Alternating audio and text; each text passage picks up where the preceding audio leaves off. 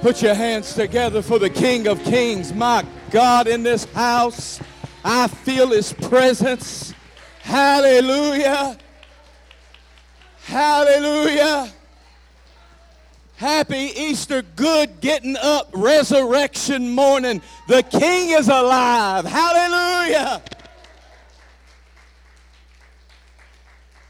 Today we celebrate the most revolutionary story ever told from life to death, back to life. The first fruits of the resurrections, which means if he came out of that grave, I'm coming out too. And some of you are coming out. And before this Sunday's over, I'm praying all of you come to the realization of how you need to come out of that tomb. Would you one more time give the King of Kings and the Lord of Lords a great welcome into this house, his house?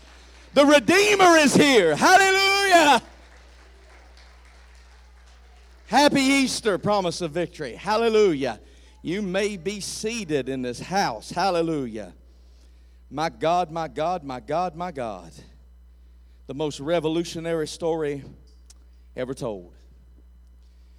The only one that can testify what it looks like on the other side and came back to tell the story and is alive forevermore seated at the right hand of the Father, ever making intercession for you and I. That's what we celebrate today. That's all the other things, the trappings, the, the circumstances, and all of the, the fluff and stuff. I, I know there's people that hates it and resents it, and I don't get involved in those arguments. Uh, I don't strain at gnats and gag camels. I don't, I don't get invested in those kind of arguments because people are dying and going to hell and a bunny rabbit never sent them there. I just want to know today is anybody thankful that the tomb is empty but heaven is full of his glory? Amen. I'm ready for the king to come back and get me. Hallelujah. So before I start my message this morning, this Easter sermon, I've got a special uh, uh, arrangement that I have set up. I didn't know it was going to happen, but Easter was a great time for it to, to come in and for me to be able to do it. Uh, I have, in the Church of God, been around a, a long time, and I've been uh, a minister and, and a licensed minister for a long time in the Church of God.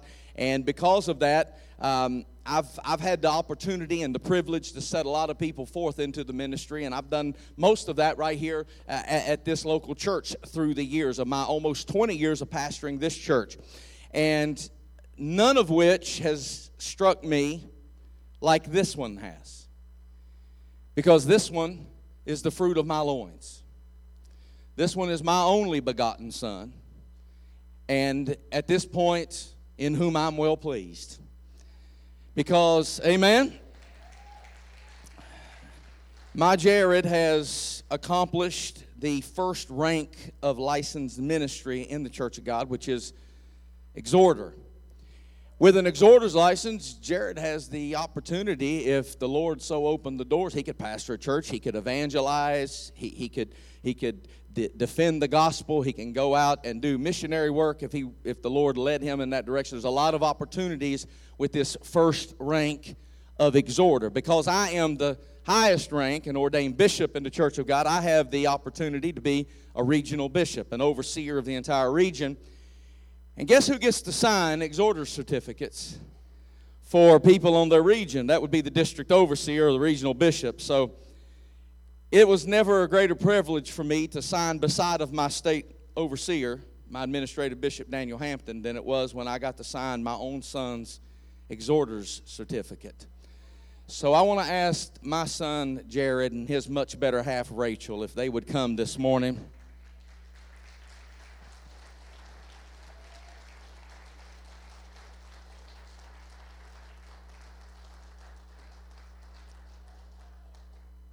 I didn't know I was getting this, and it showed up two days ago, and I said, Easter morning's a good time. So, with this certificate, as the district overseer, regional bishop of this area, I'm instructed to inform you that this is but a beginning, not an ending. And prayerfully, and with God's purpose in your life, you're going to continue the rest of your days not only serving God, but leading others to find Him. Now, that's as district overseer. This is dad.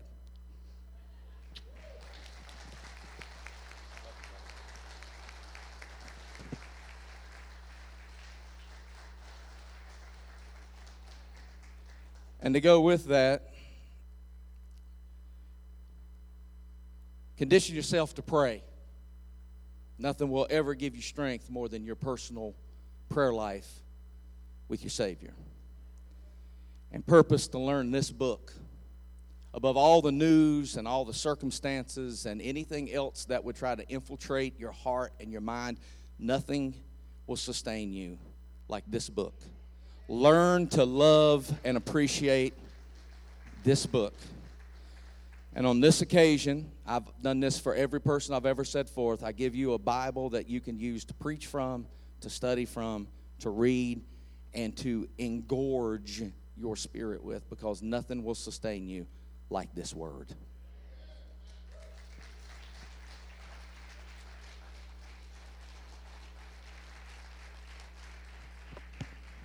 Hallelujah. Many of you were with us when we were praying for that boy to come back. And now that he's back, I've got a sermon I want to preach because some of you are sitting out there wondering when yours are coming back. We're going to figure something out this morning. I'm going to give you a, a message this morning uh, that is Easter centered. However, I'm going to stay in the vein of the series that I have been doing. The series that I've been preaching is I'm Better Than This. Now, I want every person in here because I know we have a lot of visitors this morning that hasn't been here for the previous installments of this. What does that mean, I'm better than this? That means that wherever you are, as you sit there, you're better than that. There's another version of you that has not yet been unlocked, that has not yet been seen the light of day. You've been holding some stuff in that you should let go, and you've been holding some stuff out that God's trying to get into you. And before this series is out, I want to explore all of that, and I want you to realize that you are better than where you sit right now. Some of you brought your past in here, we're going to deal with that. Some of you brought your present in here, we'll deal with that too. And some of you brought fear of the future in here. And no matter what you brought in here today, you can be free in Jesus' name. And we're going to make sure that we lead you in that direction. Now, I want you to open your Bibles if you have one, and if you don't have one, don't feel bad. I'm going to have a big one on the wall behind my head to Joshua chapter 2. Joshua, Pastor, that's not the Easter message. Hold your horses, we'll get there. And pardon me because I know that in the modern day church we're not used to reading big, long, lengthy passages of God's Word, uh, but far forbid for us to read His Word in His house. But this morning I felt compelled to just go ahead and give you about 18 verses out of the book of Joshua, chapter 2. So we're going to talk this morning about I'm better than this, and this is the Easter version of this. Verse 1 Then Joshua secretly sent out two spies from the Israelite camp at Acacia Grove. He instructed them scout out the land on the other side of the Jordan River, especially around Jericho. Stop right there. You realize, of course, that Jericho is not God's property. Uh, of course, God owns it all. But He sent them out from the Israelite camp. They left God's place and are going into the world. This is where God is sending them to spy out the land. Mm-hmm. So the two men set out and came to the house of a missionary. Oh, that ain't what the Bible says? They came to the house of a that can't be in the Bible. This is the Bible. This is God's word. There ain't no way it says that He sent them out to spend the night at a prostitute's house. There ain't no way that these two men of God on a mission from God ended up at the brothel. Y'all ain't gonna help me, are you? Y'all gonna lay down on me already? This gonna be a long morning. They ended up at a brothel and stayed the night. Good thing there wasn't no Twitter back then. These brothers are canceled already. I mean, here's two men saying they on a mission from God. They didn't go down to the mission house. They didn't go to the evangelist quarters over at the parsonage. No, no, no. They go to a prostitute's house and spend the night. But someone told the king of Jericho, some Israelites have come here tonight to spy out the land. So the king of Jericho sent orders to Rahab, that's the prostitute, bring out the men who have come into your house, for they have come here to spy out the whole land. Rahab had hidden the two men. I bet she did. But she replied, Yes, the men were here earlier, but I didn't know where they were from. Say, she just lied. Y- yeah, she just she just lied. Hold on to that thought because I'm coming back to it. They left the town at dusk as the gates were about to close. I don't know where they went. If you hurry, you can probably catch up with them. Actually, she had taken them up to the roof and hidden them beneath bundles of flax that she had laid out. So the king's men went looking for the spies along the road leading to the shallow crossings of the Jordan River. And as soon as the king's men had left, the gate of Jericho was shut. Before the spies went to sleep that night, Rahab went up on the roof to talk with them. Listen to what she says in verse 9. I know the Lord has given you this land, she told them. We are all afraid of you. Everyone in the land is living in terror, for we have heard, we have heard how the Lord uh, uh, now I can't move on past that. We have heard how the Lord done helped you. We have heard how the Lord made a way for you. We heard how you were incompetent, but God made a way. We heard some stuff about you before you ever got here. We know who's whose you belong to. We know the Lord has given you this land. We are afraid of you. Everyone in the land is living in terror, for we have heard how the Lord made a dry path of you for, for, through the Red Sea when you left Egypt. And we know that you did over in Sihon and Og, the two Amorite kings east of the Jordan River, whose people you completely destroyed. No wonder our hearts have melted in fear. No one has the courage to fight after hearing such things. For the Lord your God is the supreme God of the heavens above and the earth below. And here's where the prostitute gets serious. She just testified she understands who God is. And in verse 12, she said, Now swear to me by the Lord that you will be kind to me and my family. I'm going to say that part again because you're going to need it when I get to the end of this message. That you will be kind to me and my family since I have helped you. Give me some guarantee that when Jericho was conquered, you will let me live along with my father, my mother, my brothers, my sisters, and all their families. We offer our own lives as a guarantee for your safety. The men agreed. If you don't betray us, we will keep our promise and be kind to you when the Lord gives us the land. Stop right there. He just made a promise based on her lie. Oh, y'all going to quit on me. My whole Amen committee just resigned right there on that one point. Oh, I don't like it either. I'll get to that in a minute. She, they just made a promise based off her lie. If you keep lying and protect us, we promise we'll protect you. Uh huh. Verse 15. Then, since Rahab's house was built into the town wall, she let them down by a rope through the window. Escape to the hill country, she told them hide there for three days when the men were from when the men were searching for you. Then when they have returned, you can go on your way. Verse 17. Before they left, the men told her, We will be bound by the oath we have taken only if you follow these instructions. When we come into the land,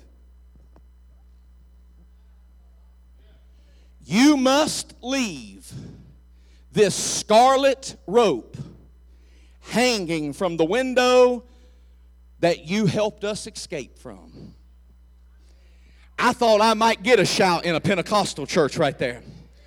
You got to lead. Listen, he didn't just say a, a, rope. God don't waste words. Do you understand the significance? Oh, you will in a moment. Some of you still don't understand the significance that when he said, don't just leave a rope, don't just leave some kind of cord, don't just give us a bat signal, don't just leave some kind of printed out copy of some poor folks uh, uh, amendum that they have copied off of Twitter. He said, put a scarlet rope.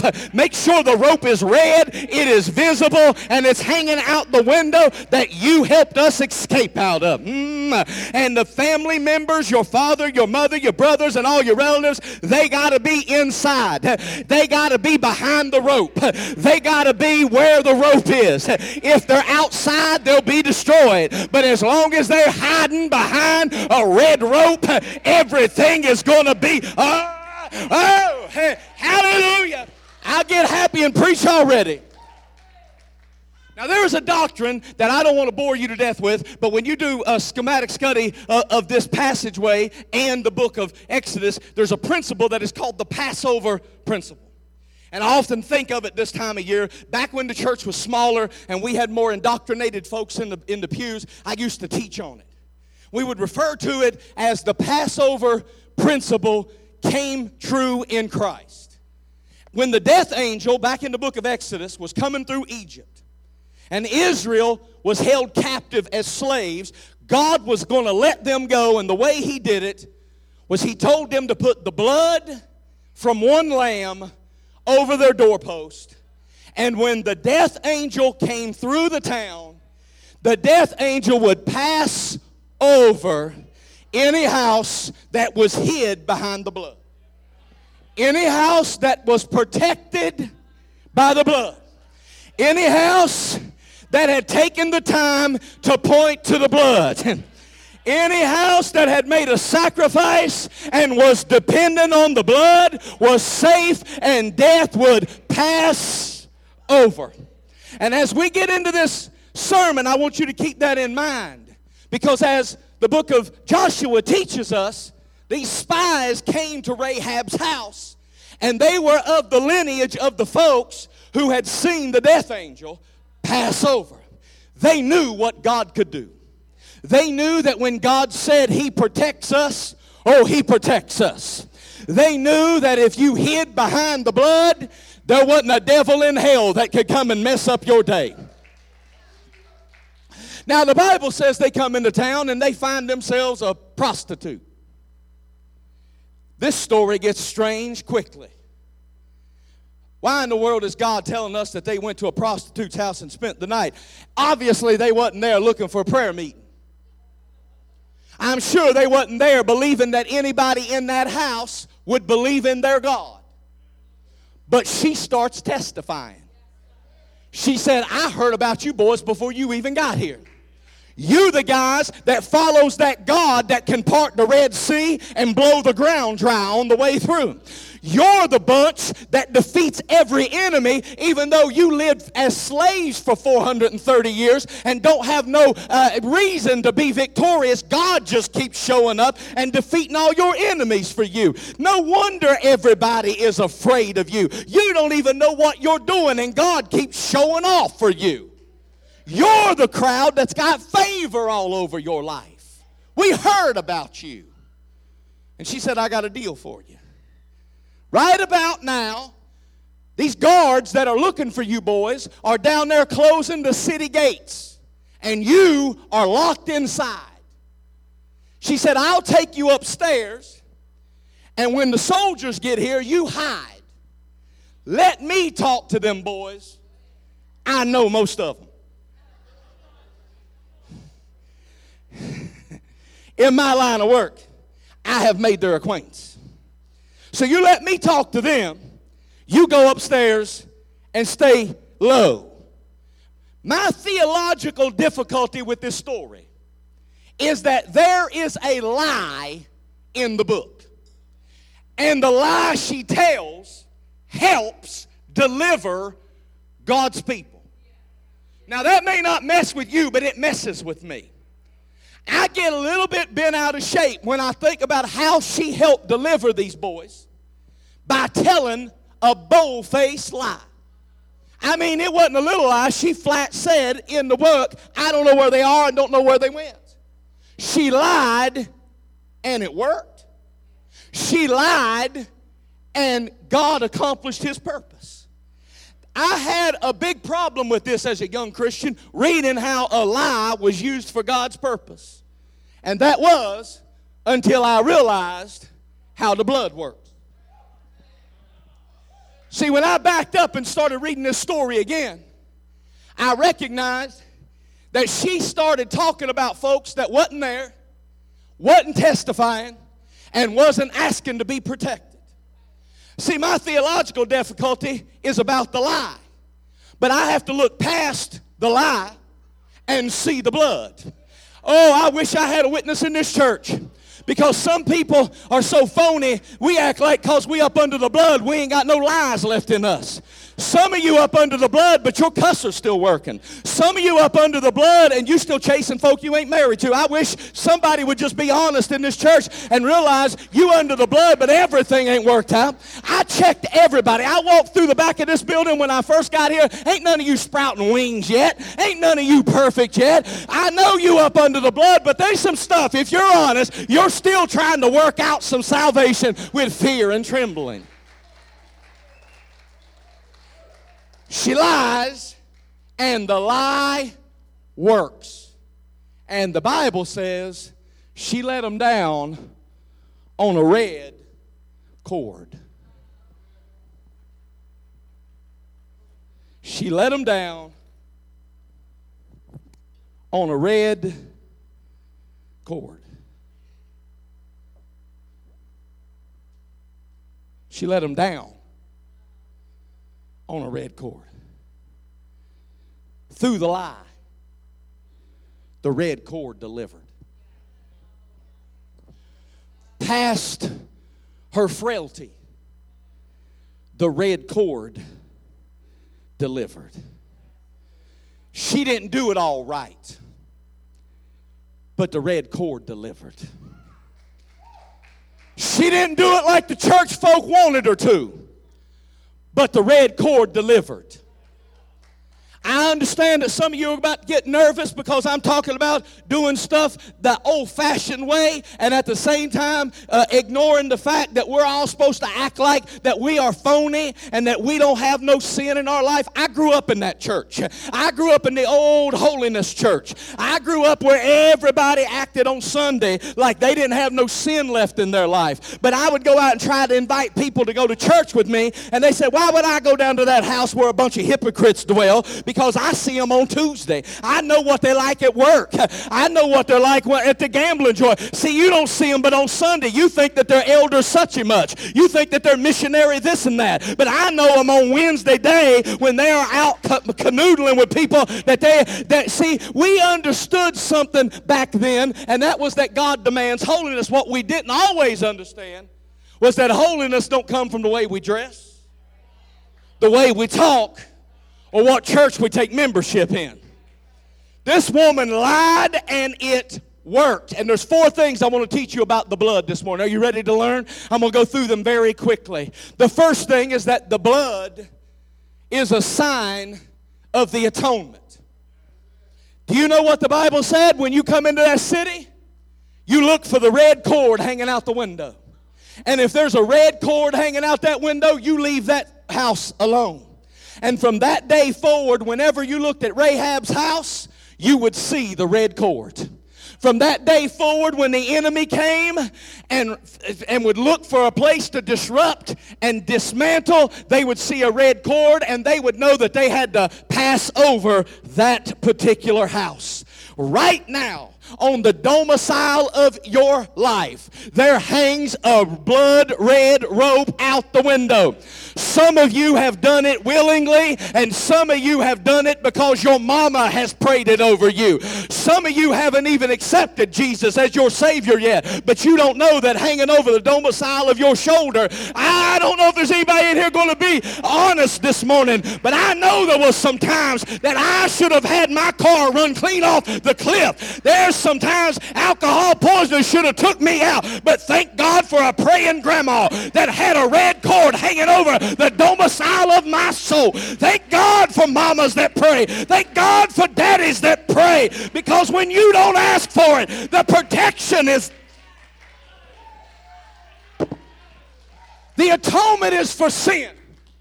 You need the blood over your life. You need to repent of sin.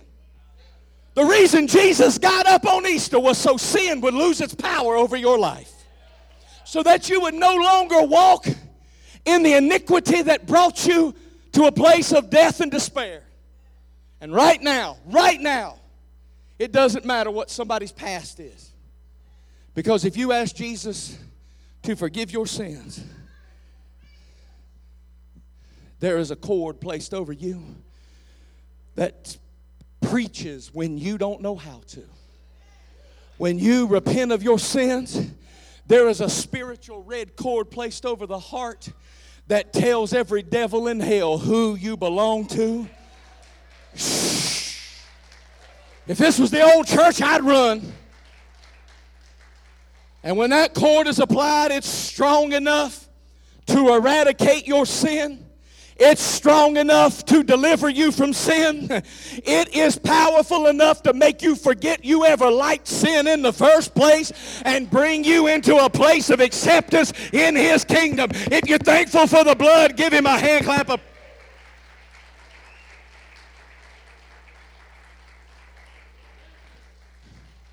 You need to understand that the blood is a guarantee of deliverance in every situation where you feel overwhelmed and outnumbered. The second thing I want to teach you about the blood is that it is a reminder, it's something to hold on to. It's a reminder that a miracle is available for you. No matter what you are facing right now, the blood is a reminder. Oh, you need to hold on to this thing. I'm going to go ahead and tell somebody that those of you that are sitting here this morning wondering when your miracle is going to show up, I can't prophesy and tell you I know, but I know this. As long as you're holding on to this, you got a miracle in your future. This blood, this cord, hang on to it because it's a reminder that deliverance is possible.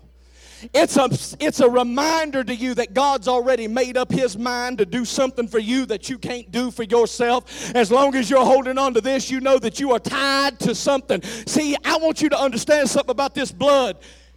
This blood didn't come because you wanted it because you had to have it at the moment you asked for it. This blood was applied a long time before you was even a twinkle in your great great grandmama's eye. I want you to understand that this blood was available before you was available, and it is something for you to hold on to because He wants you to know when you got nothing left, you've got this. Hold on to this.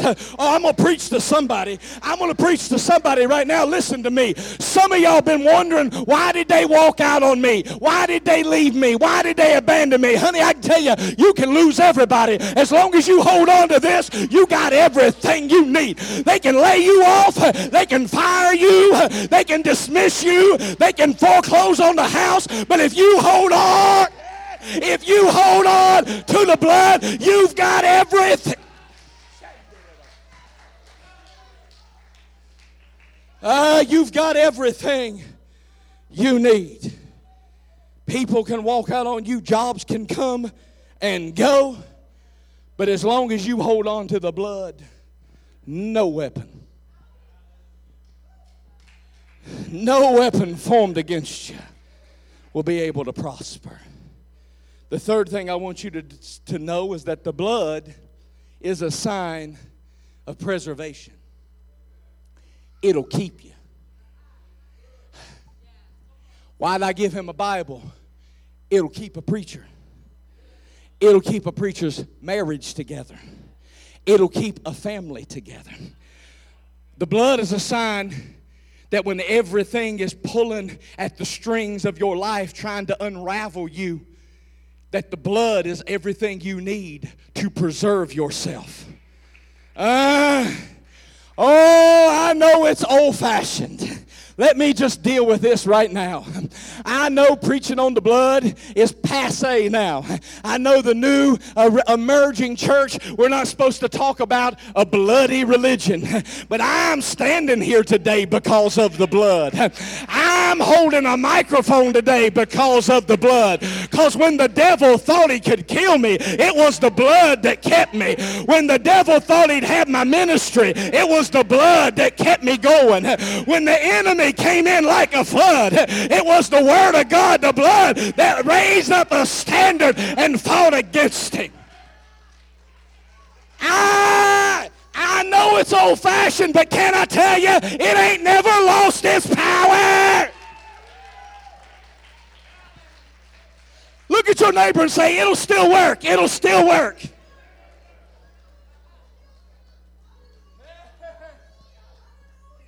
Let me just tell you something about me that you don't know. I came up in the old time way. I came up with the old timers. I'd show up to church. I'd have my suit and tie on. I'd show up 45 minutes early so I get my seat. Right there where Sister Sarah says that was my seat. I didn't like to sit back there. You sit back there, you got to see all the screaming babies. You got to watch all the grandmas share their photographs of their screaming babies.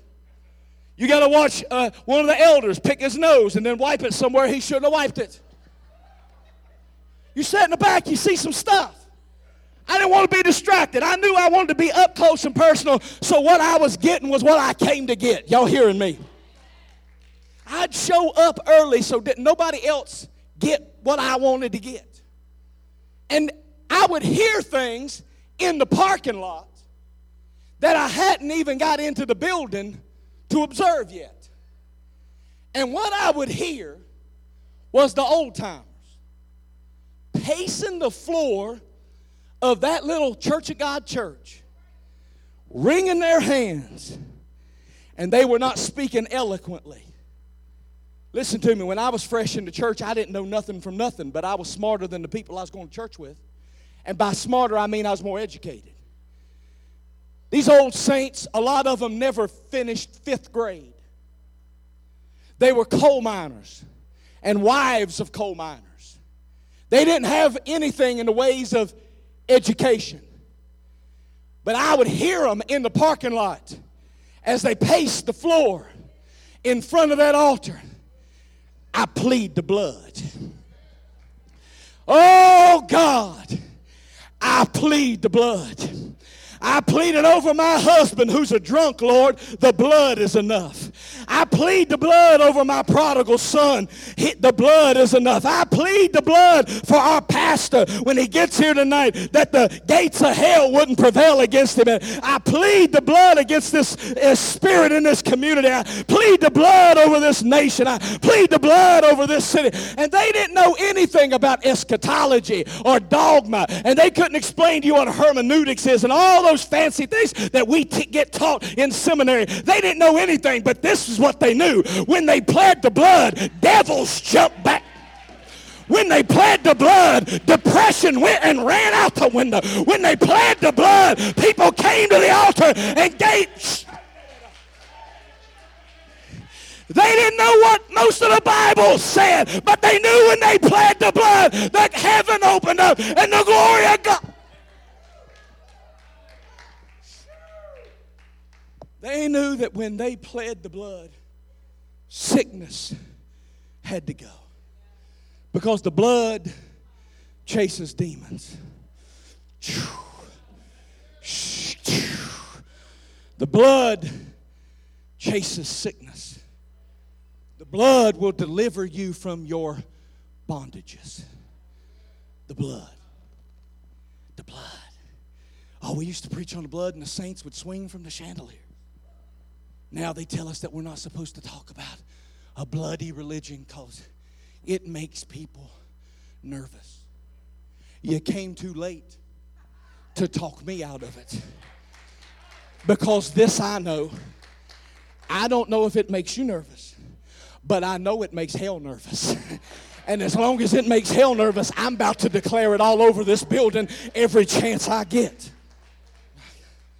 So the Bible lets us know that in chapter 6 of Joshua, that they come into the city and God gives them Old Testament instructions. Sometimes a preacher wishes God would just go Old Testament on folks. You know why so many people are in the church today playing games with God? Because He ain't went Old Testament a while. You know, in the Old Testament, when He used to open up the earth and swallow about 250,000 folks. Old Testament used to rain down fire and brimstone and burn up whole cities. He ain't done that in a minute. So everybody playing games with God. But in, uh, in Joshua chapter 6, he went Old Testament. He sent them troops into that city, into Jericho. He said, I want you to burn it. Burn it all. Burn it down to the ground. Kill everything people, livestock, water bugs, cockroaches, bed bugs, anything breathing, kill it. Except. I mean, I want you to burn the whole city down. I don't want you to leave nothing breathing. Nothing walks out. Do you understand me? I'm giving you marching orders. You go into that city and nothing comes out. Except Wherever you saw this red cord, you let them alone. hey, when the destruction comes, the destruction don't fall wherever the red cord is applied. I want somebody in this church that knows what it feels like to be on the receiving end of that blessing, to give God about five seconds of your best praise.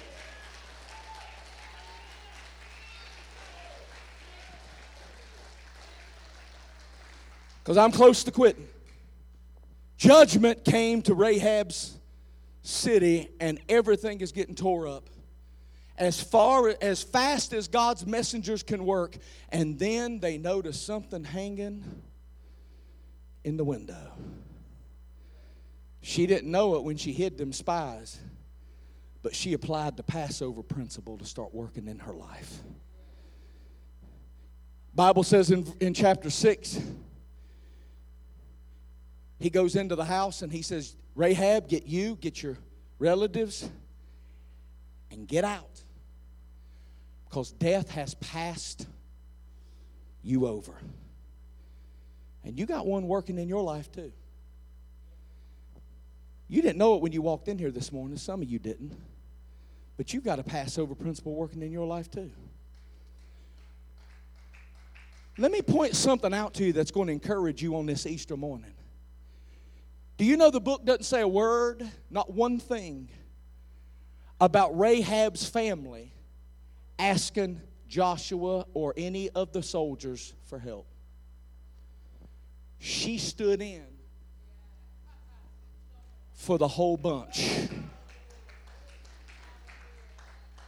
All of them were safe because one prostitute dared ask God to keep her family safe. The Bible says the whole family was saved because she knew who God was. And that's what happened to a lot of you. That's what happened to me. Death thought it was going to come in and snatch some of you, but when it got to you, even though you wasn't walking right, y'all ain't gonna help me. I'm gonna have to come out there. Y'all ain't gonna help me. Some of y'all don't like this, but I can testify this morning that when death thought it was gonna come and snatch me from the land of the living, it saw something over my life that I didn't even know I had applied myself. My mother had prayed, my grandmother had prayed. Some of y'all got praying daddies, some of y'all got praying aunties, some of y'all got praying saints in the church that you used to be right and then you slid back out and you don't know what's over you and the devil can see it even though you don't identify it. Some of y'all better th- be thanking God that somebody prayed for you. The message of the Passover principle is this Death thought it was coming in, but it came in and saw the blood and passed you over. Some of y'all got sick. And death came with it. But it passed you over. Some of y'all got hooked on drugs.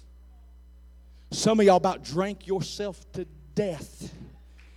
And while you was out wilding, somebody was praying the blood and pleading the blood over your life and while you was not even looking for God, the devil came in and said, Before you can accept him, I'll kill you. But he saw something that made him back up, that made him back off. Y'all need to go home on this Easter and start thanking somebody for praying over you when you wasn't even trying to find. There's some stuff in your life that would have visited you and destroyed you.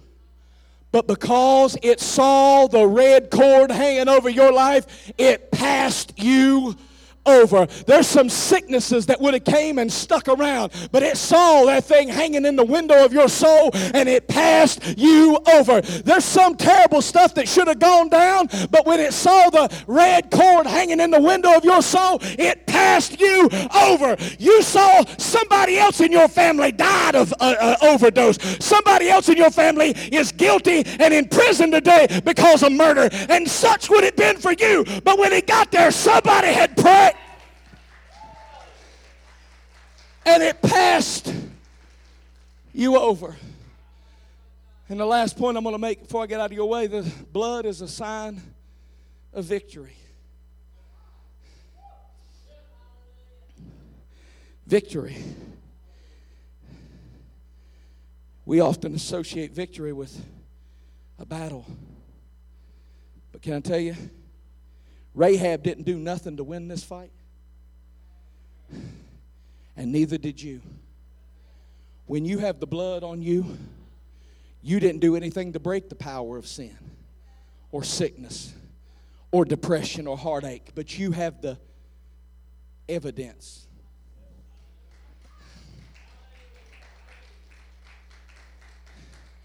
What somebody else did for you, you now got on you.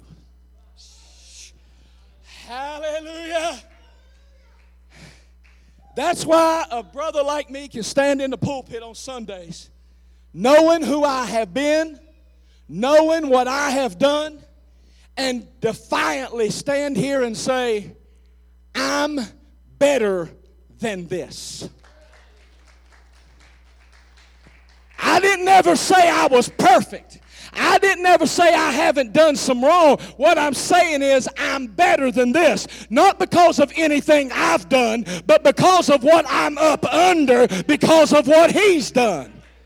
That's why I stand up and tell people all the time have confidence. You're better than this. You, when you look at the devil, tell the devil, don't get too used to what you are seeing in my life right now because God's about to switch this thing up on you. And you don't know it, but God's about to do a thing. And I don't know how to tell you anything except when it shows up, I'm going to celebrate. I'm keeping coming to church. Devil, go ahead and tell me I'll die. God says I'm going to live. Go ahead and tell me I'll be broke. He says I'm coming out triumphant. I'm going to tell you something about me, devil, and you don't have to believe me, but because of the blood, you don't even know what's about to happen in my life. So, in the book of Exodus, Deuteronomy, and Numbers, Moses would take the blood and he would sprinkle it on the people before he would give them the word. We'll say that again. He would take blood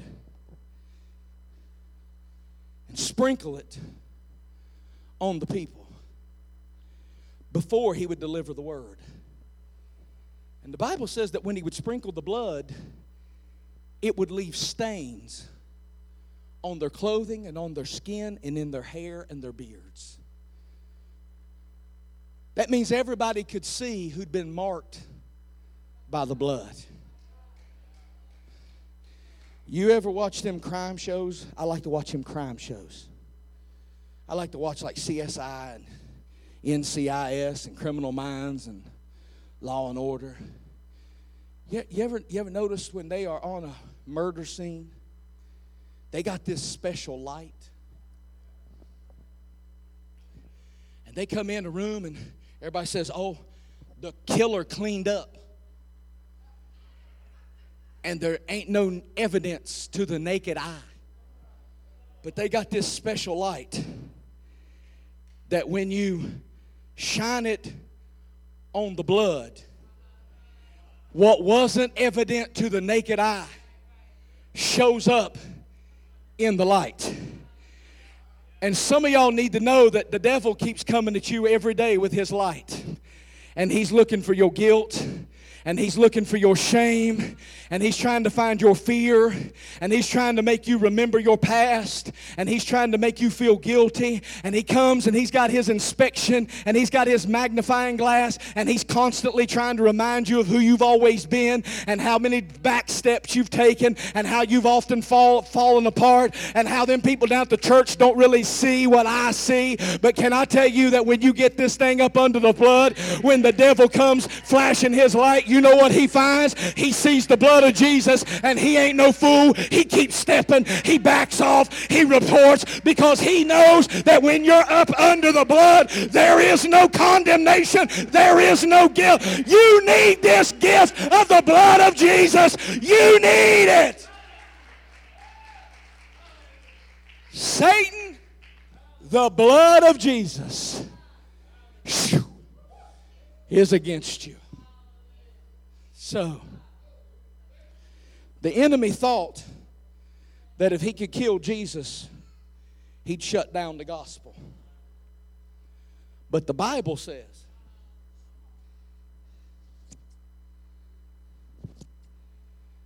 that if the devil would have known what he was doing, he would have never crucified our Lord. Because as long as the blood was inside that Nazarene, it was just blood.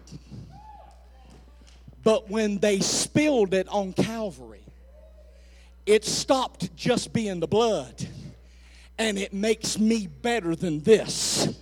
See, the devil didn't know what he was unleashing.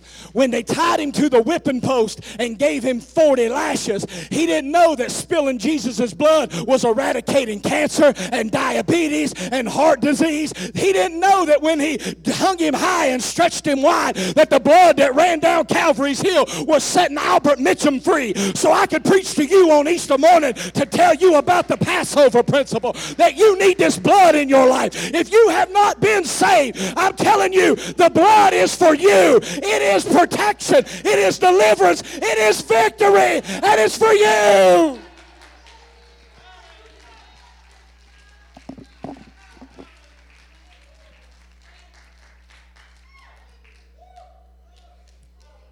Had he known what he was doing, he'd have never crucified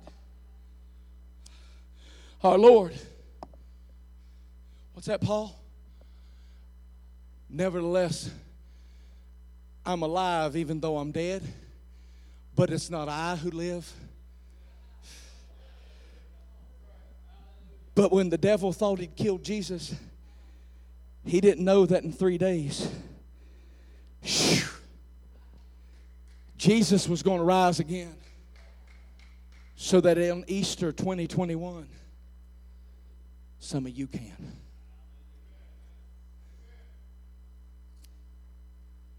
Wherever you see the blood, you let them alone. Destruction does not defy the blood. Sickness cannot defy the blood. Rebellion, disorder, chaos, confusion, divorce, lack cannot defy the blood. Satan, the blood of Jesus is against you. Play something soft if you will.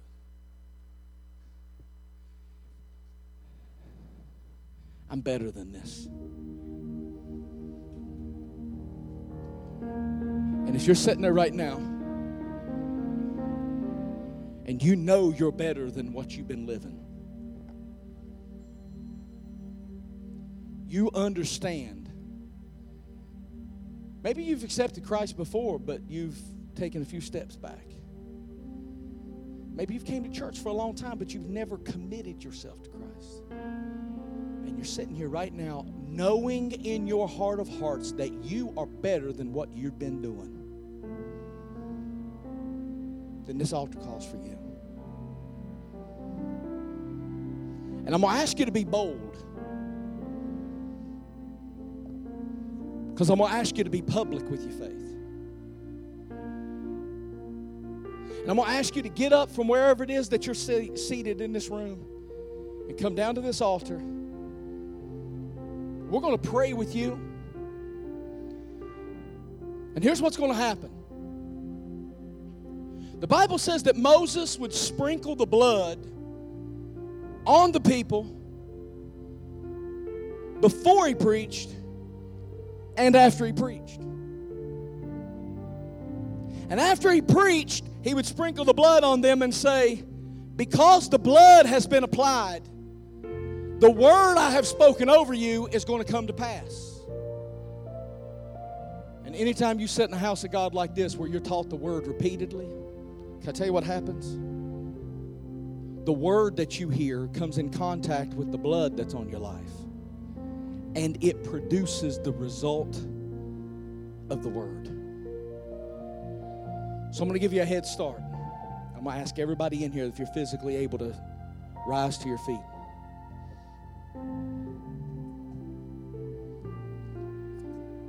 And I'll ask a couple different groups of people to come up here, but none of which is going to be as important as the first group. If you're here and you don't know Jesus as your Savior,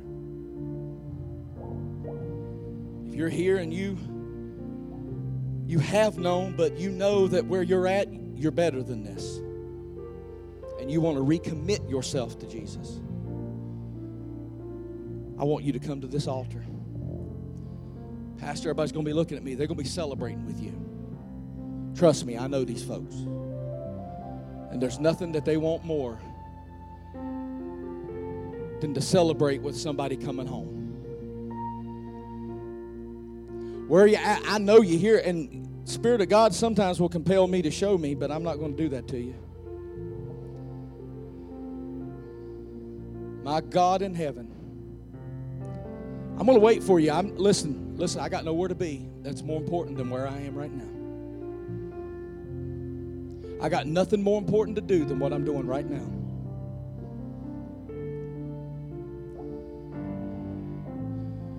Won't you look around this altar and realize heaven's rejoicing? My God in heaven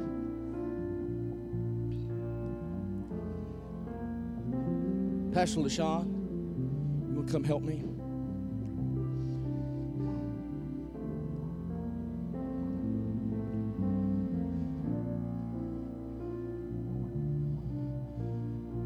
Listen, I'll take all the time it takes. We, we ain't got nowhere else to be. That's more important than where we're at. This is the most important thing we'll do all day. This is the most important thing we'll do all year. I know I'm better than this. And I'm about to tell the devil I'm better than this. I'm about to let hell and all of its demons know I'm better than what I've been doing. Because Jesus died for me, and this blood is for me. Hey, it's not real complicated. I'm about to do something so simple you're not even going to think it's going to work. But I promise you, if you mean it in your heart, that you're as assured of heaven as if you were already standing there. You're as assured of heaven as if you were already on streets of gold.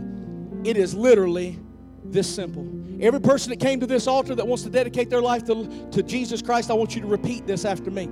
Say, Dear Jesus, I know I'm a sinner. And thank you for dying for me. Please forgive me of all my sins.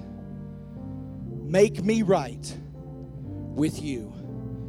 I devote my entire life to serving you in Jesus' name. Pastor, there's no way it's that simple. I promise you it's that simple. Book of Romans says if you confess with your mouth and you have made it in your heart, it is assured to you. You're saved. I want you to say it out loud. Will you say it? Say, I am saved. Yeah, let the devil hear you say it. I am saved. Now I want to come and personally pray. I'm going to pray with everybody on this side, brother.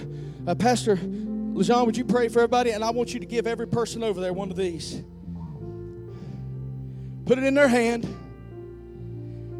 This is a reminder of what happened today. And every time the devil comes, he's going to see the blood and know that destruction has to pass over your life.